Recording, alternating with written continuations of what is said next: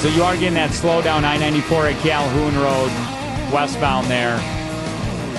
Looks like there was an accident over the left, some cop cars over the left hand side, tow truck on the right.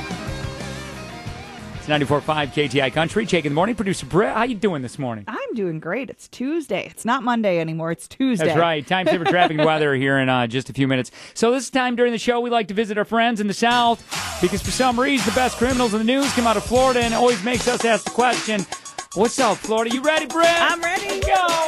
What's up, Florida? What's up? What's up, Florida? What's up, Florida? All right, so you know, millions of people stopped in the middle of their jobs yesterday to watch the eclipse, and this guy was no exception. Okay. Even if his job isn't exactly a traditional one, Oh, he's 22 year old. Okay, stole a car, and uh, that kind of job. yeah, right, in Florida yesterday. Yeah. and uh, was being chased by the cops for a few minutes. And apparently, he made some sweet Starsky and Hutch maneuvers and got away from them.